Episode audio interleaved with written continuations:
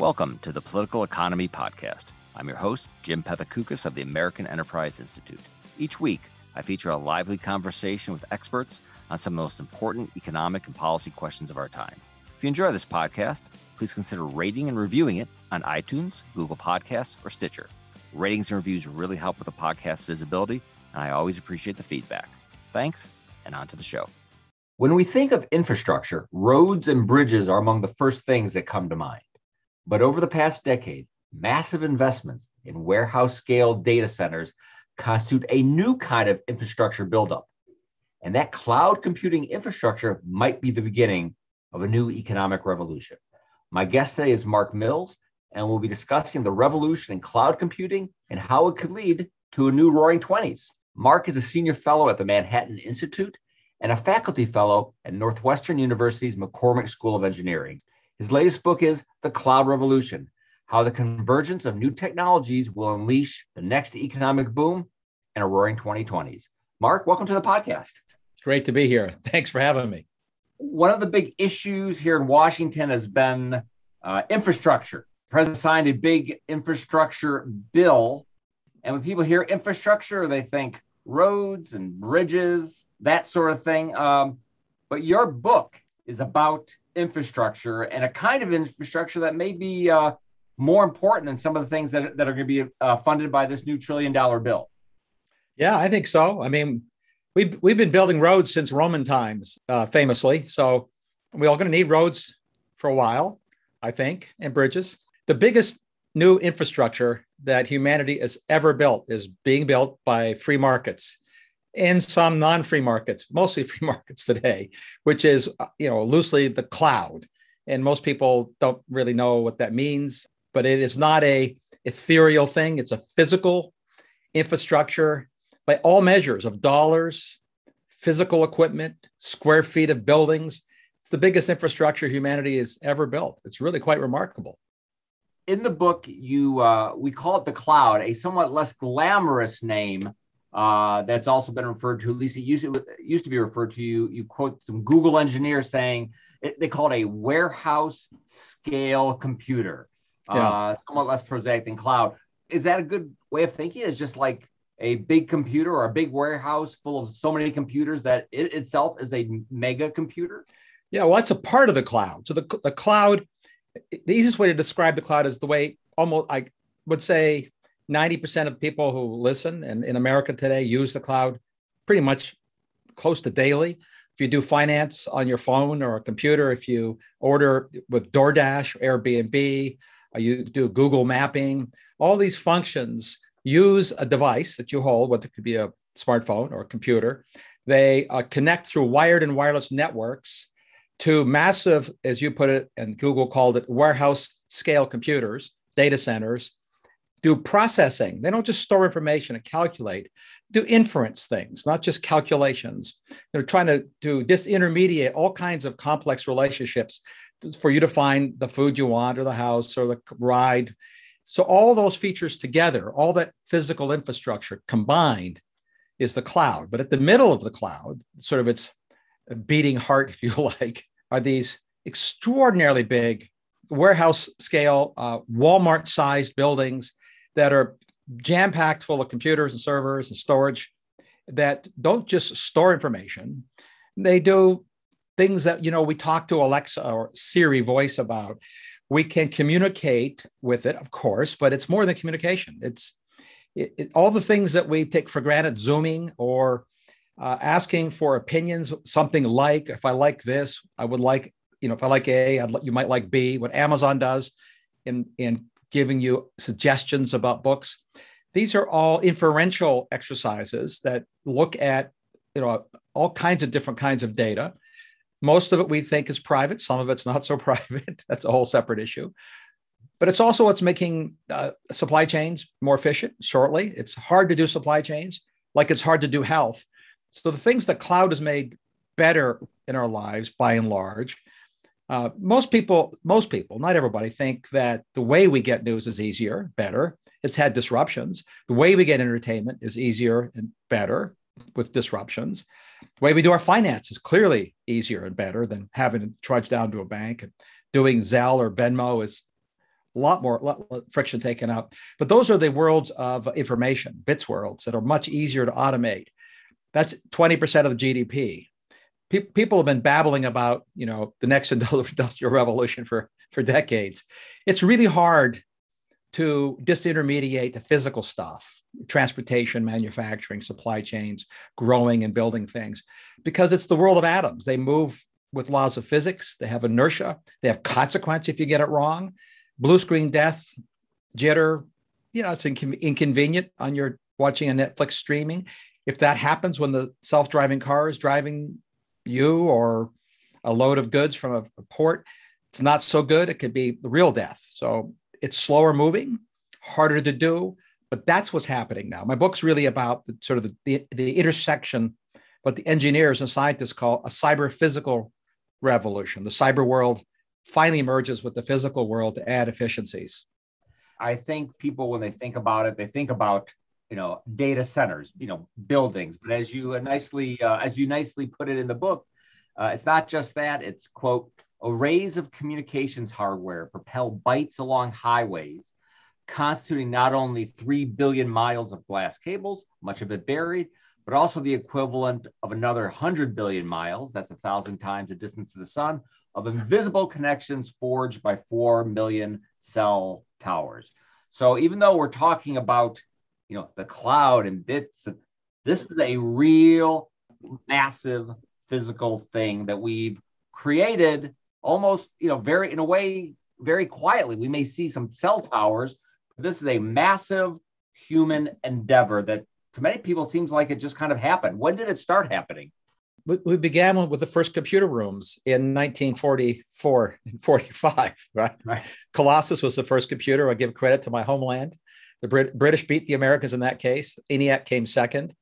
Um, and then in early days of computing, we talked about computer rooms and then computer centers and then we call them data centers. You had to use terminals. Like you didn't have a computer, there'd be like a terminal, right? That you that, kind of a dumb terminal that you would go to, which was computer. I think that's how Bill Gates and Paul Allen started. They all began. You all begin with a, a, a keyboard. You type in a dumb terminal, and we think of smartphones as smart terminals. Is essentially what they are. But your your smart terminal in your hand or pocket has 10,000 times the compute power of an IBM mainframe of 1980 so it's a pretty smart terminal, but it's dumb by data center standards. So the cloudification, if you like, of computing really began in earnest about 20 years ago and took off about 10 years ago. So Amazon, you know, give Jeff Bezos credit for figuring out not only that what the cloud could do was different than you got mail, AOL, email circa 1990. Yeah, email is a big deal, but email is just a communications device. It's a way right, of sending mail. We, we know that what you use a smartphone for, facial recognition to turn it on, to in, not just uh, literally talk to the cloud or somebody else, but get information, instruction, advice, talk to a doctor. But increasingly, that smart terminal can be a diagnostic device. Probably most people have seen the advertisements for the EKG that you can connect to your smartphone and give your doctor uh, medically useful information that kind of capability, which is not just about end use devices, but analyzing the data with supercomputers in the cloud. What we used to call a supercomputer is now so super, it defies description.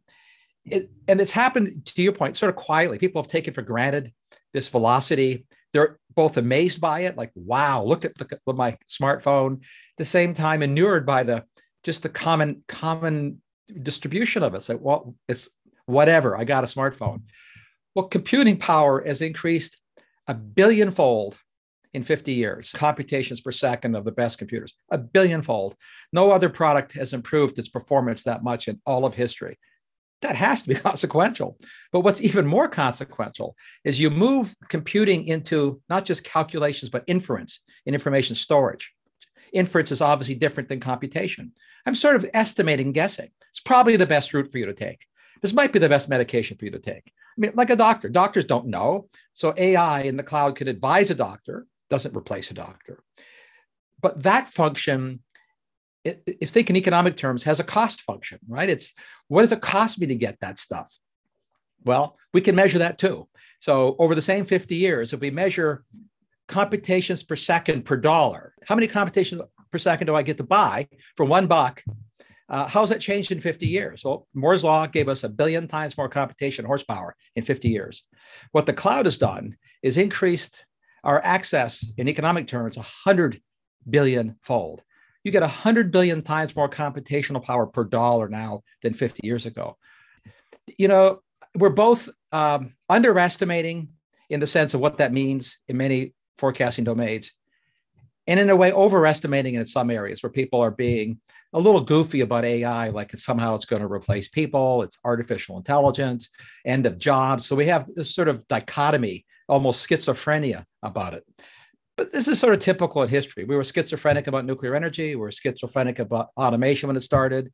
We were schizophrenic about the Industrial Revolution, about trains, about cars, about the telephone, about, I mean, the list goes on. People, people have schizophrenia of these things. And, and just sort of one more basic question who owns this? Is it you mentioned Amazon? All right, all the, this giant network machine that does all these calculations and inferences. Who's running this thing? Well, that's the that's if you're in uh, North Korea, we know the answer. right. If you're in China, we know the answer. Um, in the in the free world, there's no one organization that runs the cloud even Amazon, which has the biggest cloud presence in the world, it's still the leader. Is others are catching up. Uh, there are features to the cloud that Amazon doesn't run around, that the networks itself, for example. There's no there's no owner. There are dominant players, and what's happening right now as the infrastructure expands, is that there are a lot of new players growing very rapidly that own different features of it. So it's it's like uh, it would be like ad, asking, and, and the analogy doesn't really work because information's so different and it, it, phenomenologically, physically. But you know, who who owns? Maybe like say, who owns transportation? Well, there's airplanes and ships, and there's cars, there's highways, there's there's a lot of stuff in it. Uh, there are businesses that own a lot more of the infrastructure, and governments have a big say in where roads go.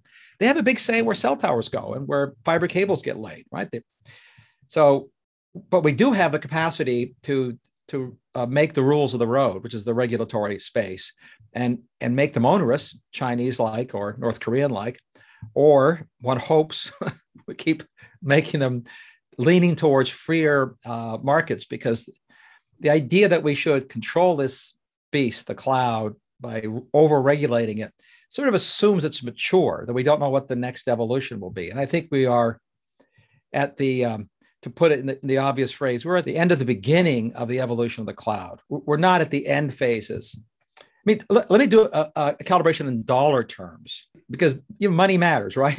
At the macro level, the world is now spending more on capital equipment, so hardware. I'll talk about building out cloud infrastructure, which is again everything I described. It's not just data centers. We're spending more on that now than we are spending on oil and gas infrastructure hardware. Think about it. Or put, put in utility terms, we're spending far more building out of clouds that consume electricity than all the world's utilities are spending annually to produce electricity and distribute it. So it's it's already become a big consumer of capital. If I thought about the warehouse scale data centers, which are they're hard to sort of imagine and visualize if nobody's ever been in one. If you're a science fiction fan and you picture the Borg ship in Star Trek, kind of looks like a, a Borg ship. Not many people, a lot of blinking lights and computers running hard. So one, one square meter of a typical cloud data center has about a thousand times more compute horsepower than the whole world had in the early 80s. And we, we're building out data centers at the moment at the rate of about 10 million square feet a year.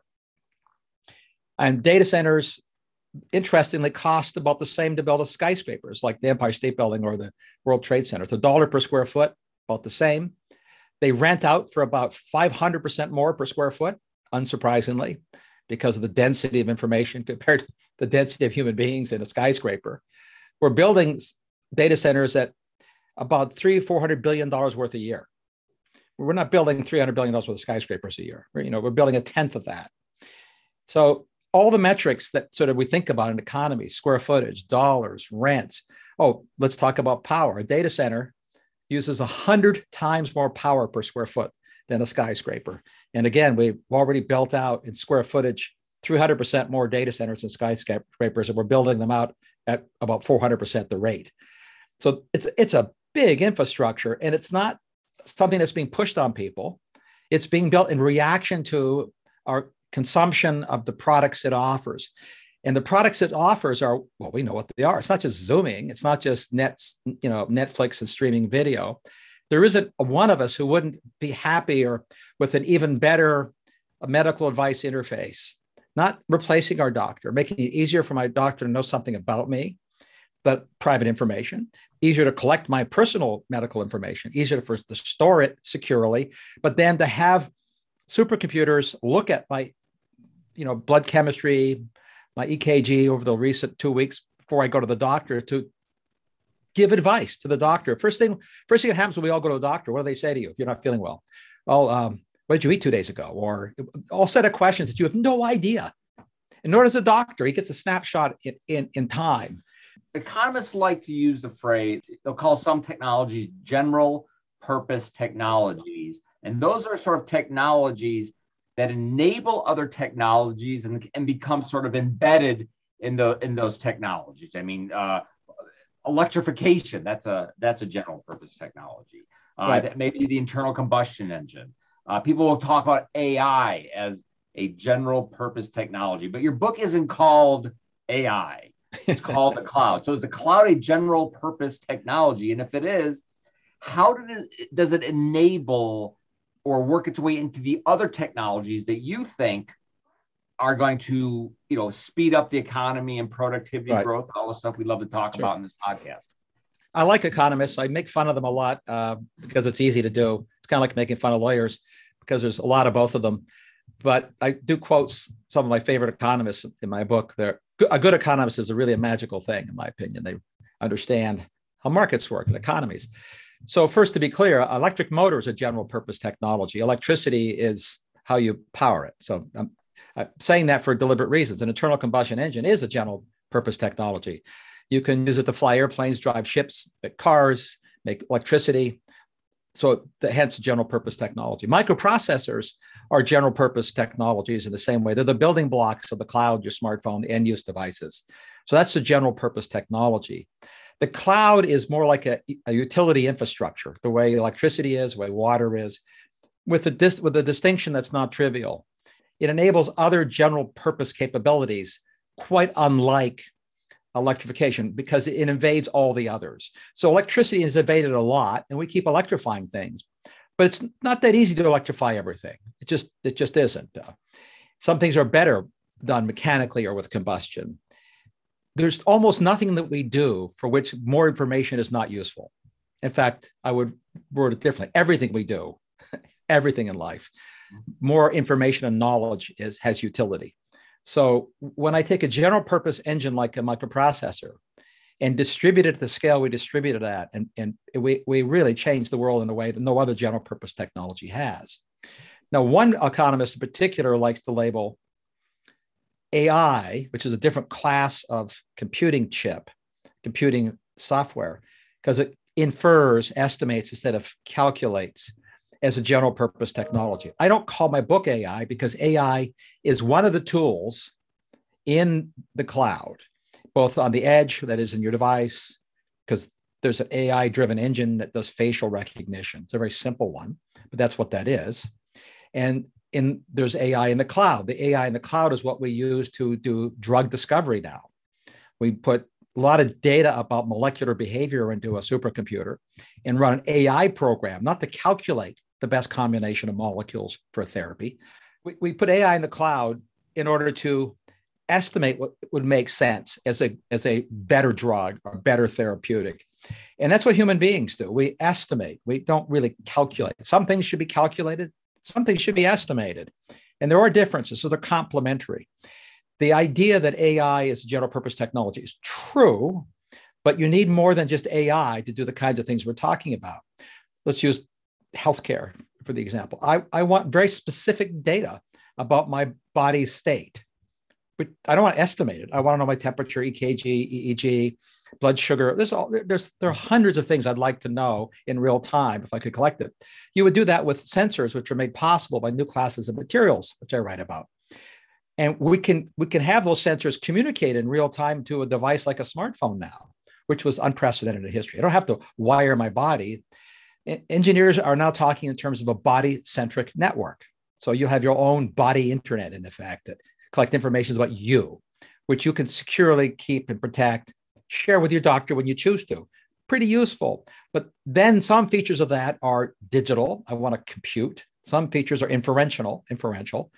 So it's the fusion of that, those functions combined with the fusion of large and small computing. In effect, computers I can swallow disappear into dust motes with supercomputers of the size of a warehouse that can do make sense of the complex data. So it's you know, it feels like a complicated story, but if I tried to tell the story of electrification in 19 you know 02 you begin to describe, well, I could make an air conditioner. People would look at you doe-eyed, like, what do you mean an air conditioner? You know, Hero of Alexandria imagined cooling things, but no one could imagine an air conditioner, right? Till you had electric motors and compressors. You couldn't imagine all the things we've done with electricity since, including lasers and you know, radar and radio communications. Those are all entrepreneurs doing things with the new phenomenology. We're at that stage with the general purpose technologies that are part of the future of the cloud. I think you know a skeptic might say, "Well, we've the cloud's been here. We've we've we've had the cloud, and no one no one is saying it's not super useful, but do all these uses really add up to enough?" Uh, you know, I've I've certainly written about you know sort of weak productivity growth, how innovative is the economy. Does the cloud and sort of the technological spheres in which it gets woven into does it add up to it to a ultimately at the end of the day a sort of a much a much faster economy, a much more productive economy, and an economy that will raise living standards sure faster than they have been raised. Yeah, that's well, that's that's the part that matters, right? I mean, the other stuff is interesting. The fact that we can see movies more easily. I mean, it's fun.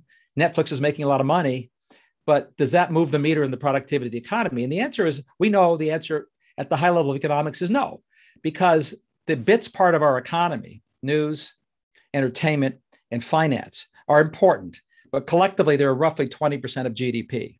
So we have improved with information, the information centric parts of our economy. Your point is well taken because most economists have been saying correctly that productivity growth has been lagging in industrial markets, mining, manufacturing, and especially in healthcare. So, what I spend time in my book specifically is mapping out that domain about where we're going to get productivity in the things we care about. Well, the way I map it out is not to speculate, wouldn't it be nice if, but rather looking at what's already happening that's pre commercial in each space. And then one can easily speculate again, let's do healthcare. Telemedicine is a much better way to do pre screening rather than going to the doctor uh, for everything that ails somebody. Doctors, you still want to go to the doctor? Great. Maybe one out of three times you should have shown up. The other two we do by telemedicine. We'll have a Model T moment for general purpose robots before long because they already exist. We don't have to guess. It's not science fiction. So I sort of I tried to look at all the examples, specific examples like that across the spaces that we care where we live in. So if you if if one looks across the physical domains of making stuff, what you see is that in every one of them, engineers are building pre-commercial or just commercial capabilities that are as consequential to productivity as Airbnb and Uber are to those information mediated domains. They go slower being implemented because the regulations are properly more challenging. You don't want to kill people. I mean, just to be callous. I mean, there's a reasons we have an FDA. We we have safety regulations on cars and airplanes, uh, and we can ironically accelerate that regulatory process soon because computers are on the cusp of good enough to do in, not only in, in silico drug discovery, instead of in, in your body drug discovery, we do preliminary discovery in computer models of cells. Then we still have to test people, but we can get to the testing faster because we, we eliminate dangerous things easier in silico. We can test machines in silico too before we have to test them in real life, which is what Boeing and Sikorsky do now. Well, that, that sort of brings us full circle to what we began with was I was talking about something that happened in Washington with policy, the passage of this infrastructure bill. Uh, from a policy standpoint, and you talked about this, these these in the in the West, that the, the, the cloud is a it's, it's it's not run by the government. There's a there's an aspect of freedom there.